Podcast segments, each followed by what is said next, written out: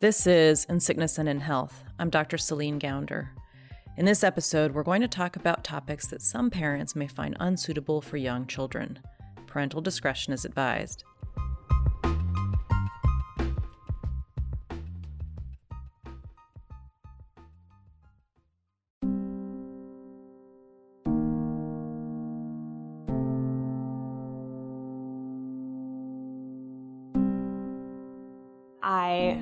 Just started to lose my sense of self completely. I think that's the most difficult part of depression. You you are no longer yourself and you're just completely or you feel completely helpless. It was so bad that I couldn't get out of bed. I couldn't I couldn't fall asleep on my own, so I'd have to go for walks in the middle of the night at like 3 a.m. This is Jacqueline Basulto, a recent graduate of Columbia University. This was just the beginning of myself feeling like that, but by the time my first appointment came around, two weeks later, I was so distraught that at that point I couldn't be alone by myself without having thoughts, uh, like suicidal thoughts.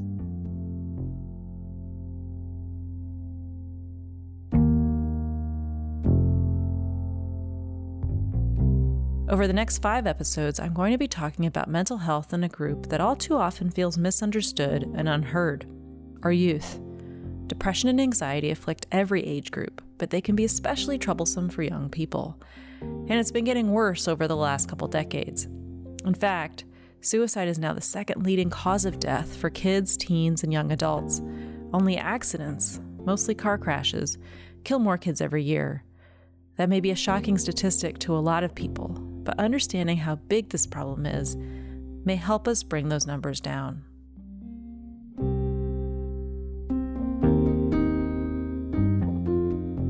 College campuses are unique worlds, made up mostly of young people, teens and 20 somethings, away from home, often for the first time, away from parents and adult supervision, away from support systems. They experiment and push the envelope, and at the same time, these young people are starting their own adult lives, taking on new responsibilities, and along with those, new pressures. They're tested in new ways, perhaps a big fish at home, but just average now, or realizing they'll soon be graduating with lots of debt and unclear job prospects. It can be a really scary time in a young person's life. Unfortunately, on a lot of college campuses, when young people seek help coping, they can't get the help they really need. That's what happened to Jacqueline Basulto. I grew up in Staten Island, New York. My parents are first generation immigrants, so my mom is Puerto Rican and my dad is Cuban. I grew up in a very middle class household where going to college wasn't the norm. Jacqueline was the first from her family to graduate from college. My parents wanted me to have a better life than they had, so they both grew up relatively impoverished and um, they just wanted to see me succeed, whatever that meant for me. But I was always really passionate about school and learning. So I kind of always placed that pressure on myself. And then, of course, there was the stake of having my family um, just being so proud of what I was doing, especially when I got into Columbia. It was like a miracle for my whole family. Jacqueline's transition from high school to college wasn't easy.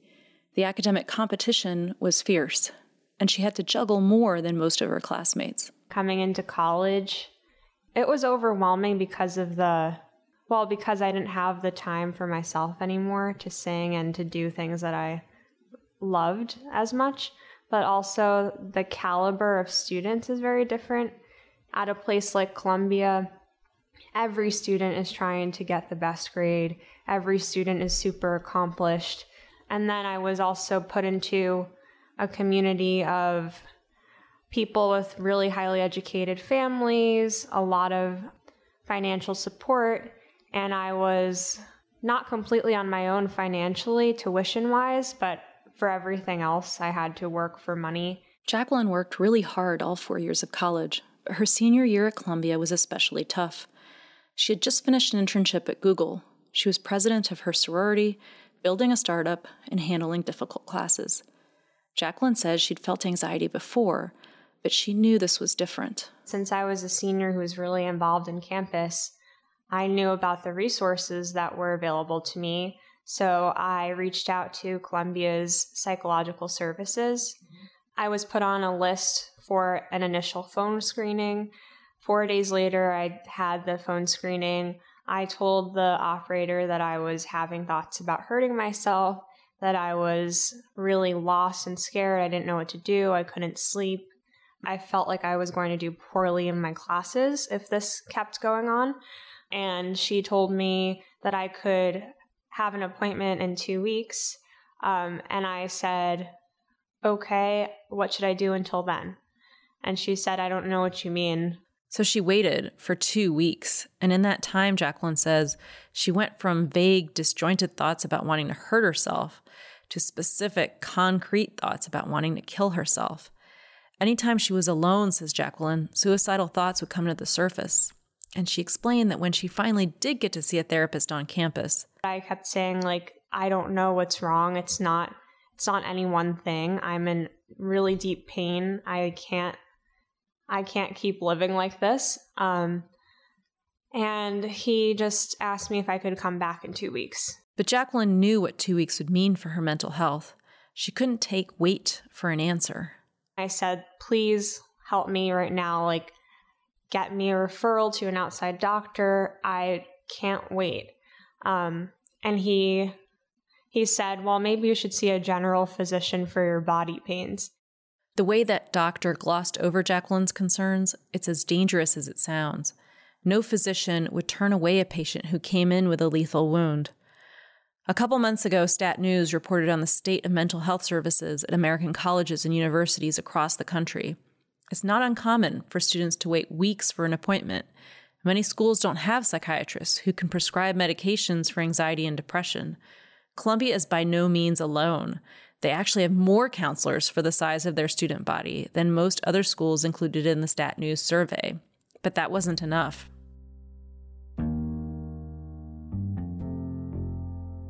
Between September of 2016 and January of 2017, at least five students died by suicide at Columbia University. Two more died in apparent drug overdoses. Jacqueline's experience led her to ask questions, and she discovered that a lot of students at Columbia were suffering from depression. And just like her, they weren't receiving the help they felt they needed. Once I started seeing that a lot of students on campus were suffering from depression and committing suicide, I just became furious and I felt horrible because I had the not the courage, but I was in the position to be able to tell someone that I was feeling suicidal. And as a freshman or as a transfer student from a different culture where mental health is not accepted, being able to say something like that or even give an indication of depression warrants much more attention than what I got when I flat out said, I feel suicidal, please help me.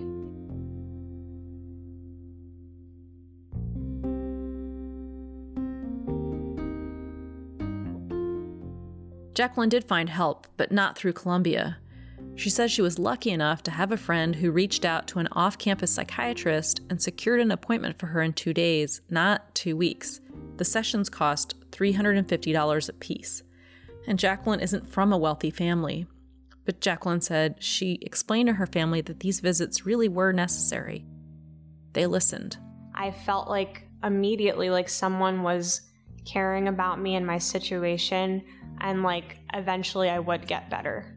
But without that outside support from somebody who really understands depression, it's really difficult to see yourself getting better. There's no great secret to Jacqueline's experience. She was sick, she received treatment, and she got better. And while depression and suicidal thoughts aren't the same thing, and treatment may vary from patient to patient, the chances of this illness being lethal are far less when someone has support.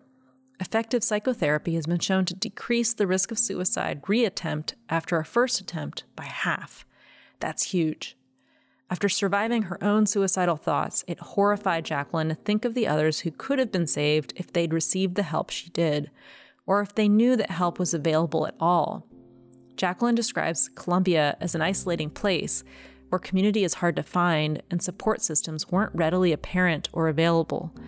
There were at least five suicides in five months, and yet, Jacqueline says, she didn't think Columbia was going to take significant steps until its public image was at stake.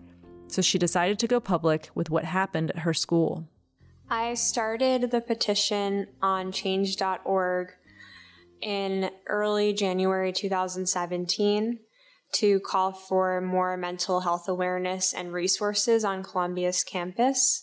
Um, and I was really amazed to see a lot of people from different backgrounds, alumni, other colleges, Columbia, sharing their own experiences with depression and their own experiences with campus health resources. What Jacqueline discovered was that her school wasn't as divided or devoid of community spirit as she'd thought. There simply wasn't the infrastructure to bring students, especially those struggling with mental health issues, together. Jacqueline received over 850 signatures on the petition that called for Columbia and 18 other universities to improve their mental health awareness efforts and treatment. Jacqueline says that one of the hardest things about those suicides on campus was the way the school communicated or didn't communicate about the problem. Vague emails and a dearth of support seemed, to her, to brush the obviously vital conversation about mental health under the rug. I contacted multiple officials and experts at Columbia University. None would comment for this story.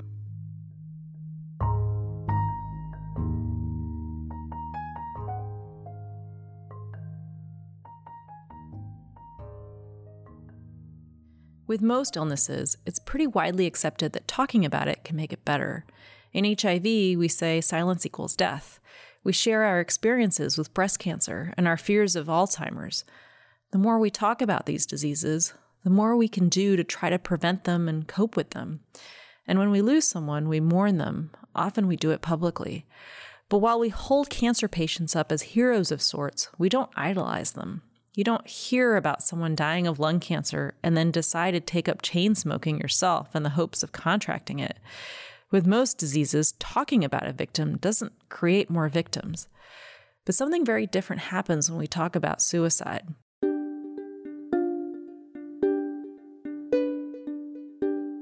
Now, don't get me wrong, talking about suicide doesn't cause others to take their own lives, but how we talk about it can make all the difference.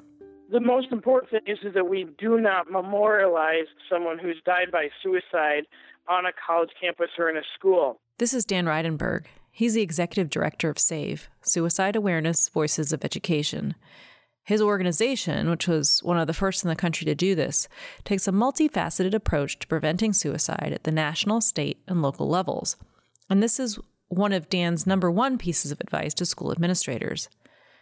Do not memorialize a suicide victim. Don't post pictures, notes, and flowers on their locker. Don't plant a tree in the courtyard. Don't install a bench outside the school. Anything like that memorializes that person who died by suicide. And while it might help the family to feel like that person is forgotten, even the friends who don't want to forget that person. Tragically, what happens for others who are at risk of dying by suicide or they're struggling with their own depression, that outpouring, that that overwhelming sense of grief and support sometimes tragically leads to contagion and we see increased risk of other suicides. Contagion, this probably isn't something you associate with mental health. The common cold, the flu, or measles, sure, but suicide isn't something you catch at school, right? Just last year, four Palo Alto teens took their own lives, enough to be considered a suicide cluster. In the last three years, nine teenagers and young adults have killed themselves within the Manasquan area. Seven student suicides since last fall. That stunning and grim statistic tonight from the campus of Columbia University, one of the country's best. An alarming cluster of youth suicides is commanding the attention of parents tonight after a third Clovis West High School student took his life.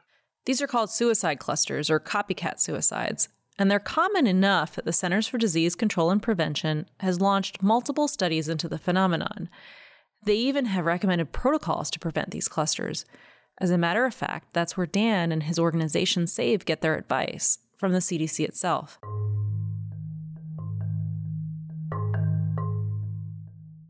these clusters are far and away more common among adolescents and young adults. And news stories, like those you just heard, are partially to blame. The reality is is that we have over a hundred studies now from around the world that demonstrate how media reports on suicide increases risk of contagion. So when there is more reporting, when it is done either sensationalized or it glamorizes the person, it doesn't give a balanced perspective on the person who died. When there's uh, information in the story that's about methods or locations, details uh, of a death, suicide, we see increased risk of contagion. It's not that all media reporting on suicide is bad, but dramatic headlines and sensational coverage can increase the risk for others. What is happening when a young person is influenced into having suicidal thoughts? What is it about those details, especially the who, the where, and the how, that makes it contagious? It's not how close we were to that person who died by suicide. It's about how much we had in common with them and how we play the act out in our minds and how we throw ourselves into their shoes. If you find yourself around a table with a bunch of people who look like you and who are all eating cake, you eat the cake. This is Jennifer. Okay. I'm Jennifer Michael Hecht. I'm a historian and a poet. I specialize in intellectual history, and I wrote a book called Stay A History of Suicide and the Arguments Against It. Suicide, Jennifer says, the suicide of anyone in a community, drastically changes the way we perceive the world. It's temporary, but it's powerful. The baseline expectation, Jennifer says, is that we humans want to be here and we're doing our best to keep going, to keep on living. But when you have an example of someone who made this other choice. So it does this rattling thing where it sort of scoops out how you are usually responding to things. And then it simply adds to your notion of what people do. And when one person adds suicide to the list of what's normal and what's okay to do, others do as well. Maybe not as a definite plan, but as an option. Jennifer says that despite our years of evolution and ideas about independence and self determination, we're very much social creatures. We quit smoking together, we gain weight together, we decide to have three children, or we decide to have only one child, or no children, get married, not get married. Huge, huge decisions that change our lives or end our lives are made in groups.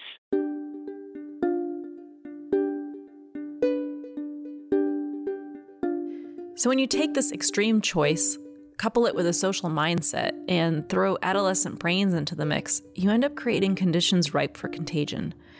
Jennifer says it's important to remember that until the age of 25, our brains are still maturing. Neuroscientists have found that the prefrontal cortex, the part of the brain that controls impulses and allows you to make plans, is still refining its neural connections until your mid 20s and the brain's reward system goes into high gear in your teens and early 20s, which is one of the reasons why young people that age are more susceptible to peer pressure and more likely to engage in risky activities.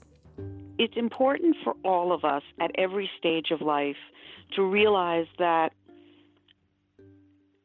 you're not really the same you all the time.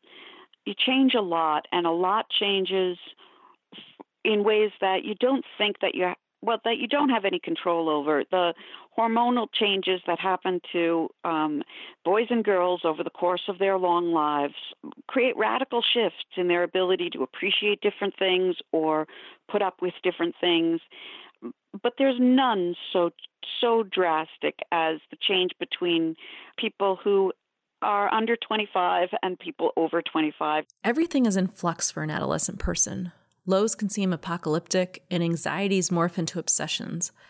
A moment of depression can seem like it's going to last forever. And once suicide is on the table, a person might find themselves in real danger of taking permanent action to solve what's most often a temporary problem. But Jennifer says there's a strength in adolescent communities that can help draw them away from the possibility of suicide.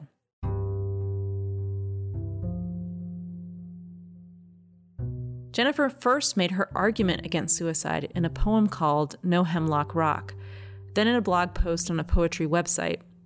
The response from readers was enough to inspire a full length history and philosophy book.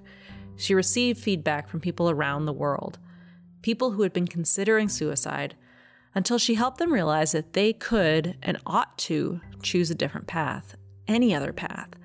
When you take your own life, you're also putting at risk the lives of others around you, even people you don't know personally. You've made suicide an okay alternative. The point, as Jennifer writes, is that you owe it to other people to stick around. It's a moral responsibility. And that's an idea that a lot of young people seem to be responding to. They write to me and say that they realize that that they would be putting a whole huge range of sort of secondary acquaintances or people who just who are like you, who who who see themselves in you, even if they don't know you well. Those people are put at risk, and um, college students have a very moral response to that. That they would do anything for their friends, and so realizing that they could have a fatal effect, thereby are able to see the virtue in staying. Jennifer acknowledges, though, that her approach to this problem is only one important element of suicide prevention in young people. Psychology, in a traditional way, is crucial, but not everybody can get it when they need it all the time, and not and and even more, many people don't even try to get it. Right, like half the suicides on college campuses never even went to the counseling service. So there are times where you try to get counseling and you can't, but just a tremendous number of people who end up attempting or, or further never even tried to get help because no one told them why. It may seem like professional help is an obvious step for anybody suffering from depression, anxiety, or thoughts of suicide. But the information and resources aren't always available and for some, there may be additional barriers to getting help.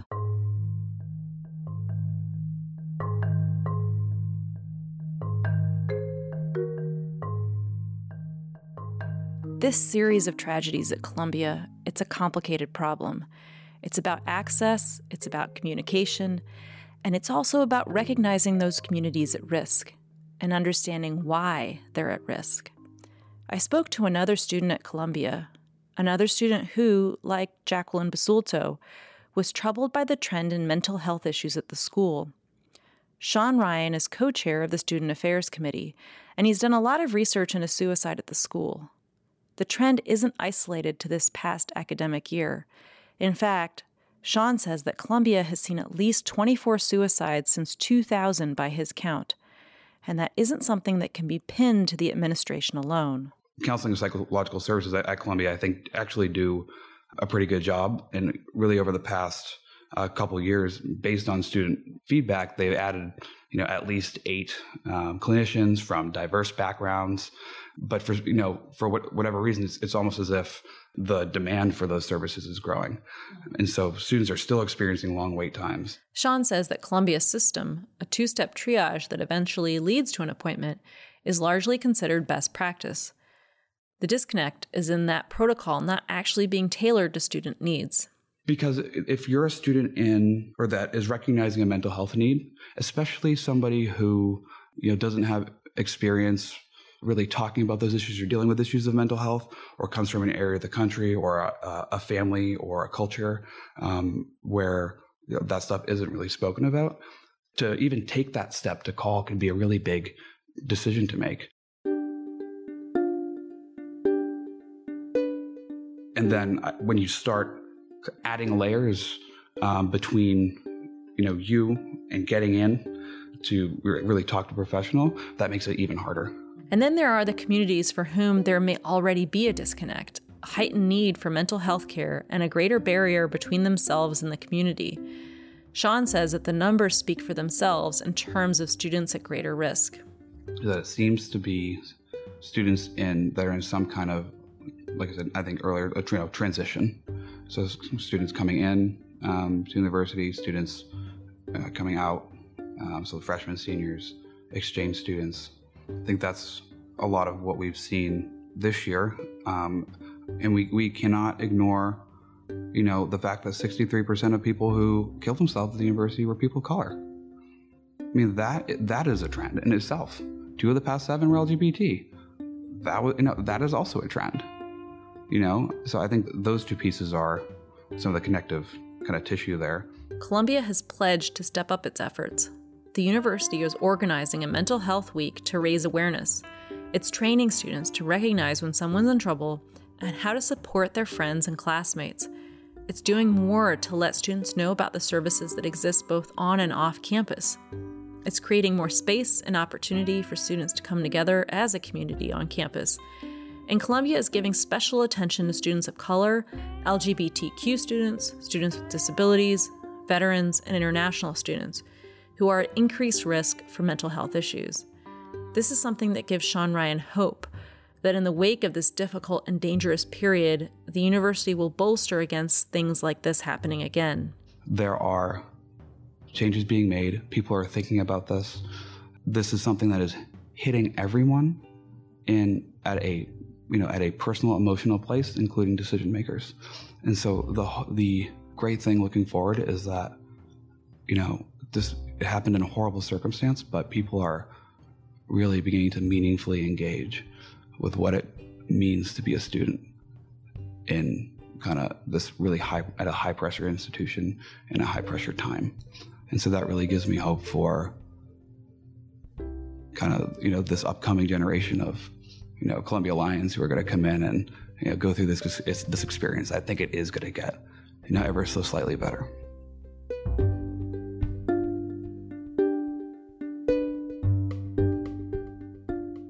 And moments like this, when a school and its student body are in transition or need, is where people like Dan Reidenberg come in and his goal is to push beyond ever so slightly better. He's the executive director of that suicide awareness and prevention organization, SAVE, who we met earlier. The one who says that memorializing photos, benches, trees is the wrong thing to do after a campus suicide. To that extent, Columbia followed protocol. But protocol to prevent contagion, protocol to prevent suicides, and protocol to protect the university's reputation aren't the same thing. And I think that's what has students like Jacqueline Basulto, who we heard from at the beginning of the episode, upset. They want to see administrators and faculty at the university speak openly and frankly about the issue, to strip it of its secrecy and shame. The way to destigmatize mental health is to make it okay to talk about it. Stigma is a pretty well acknowledged issue when it comes to mental health but many communities don't know how to address it, let alone prevent it. SAVE encourages administrators and teachers to bring depression and suicide into conversations before tragedies occur. Demystifying suicide can actually help prevent it, Dan says. Second is to make sure that youth and young adults understand that having a mental health issue is no different than having any other medical issue. You have a stomach problem and you go to the doctor you have uh, a heart problem and you go to the doctor. You have a problem that's happening in your head, you go to the doctor. SAVE hosts events on campus, everything from concerts to paint throwing parties. The only difference between this and any other campus event is that they facilitate conversations about suicide, a preventable death, while young people hang out and socialize casually. Those kinds of events provide you an entry point to say to young people, these things can be talked about and dealt with much like cancer can in all the cancer runs and walks and all of the other kinds of events that happen throughout the year. So we take away that stigma and the shame around it by making it a fun and positive, uplifting event and making it something that they're okay talking about. Dan says that community, connection, and conversation is crucial to the mental health of young people. It creates a safe space one that can diffuse danger rather than incubate it. Suicide is a difficult subject, it's a tricky subject, precarious and complicated. Dan acknowledges this. We're nervous and confused about how best to talk about it, but you can't have an environment where suicide is preventable until it's all right to bring it up. There is an ongoing debate about how much is too much or is there too little going on. I think what we know best is that if you are concerned or at all worried about somebody who might be at risk of suicide, basically, if your gut is telling you something is going on, it's best to ask the question.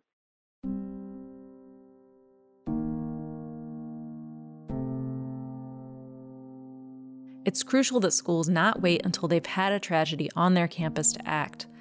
We know that the need is there, A third of college students who seek counseling services admit to having seriously considered suicide at some point. Our young people need our help now before it's too late.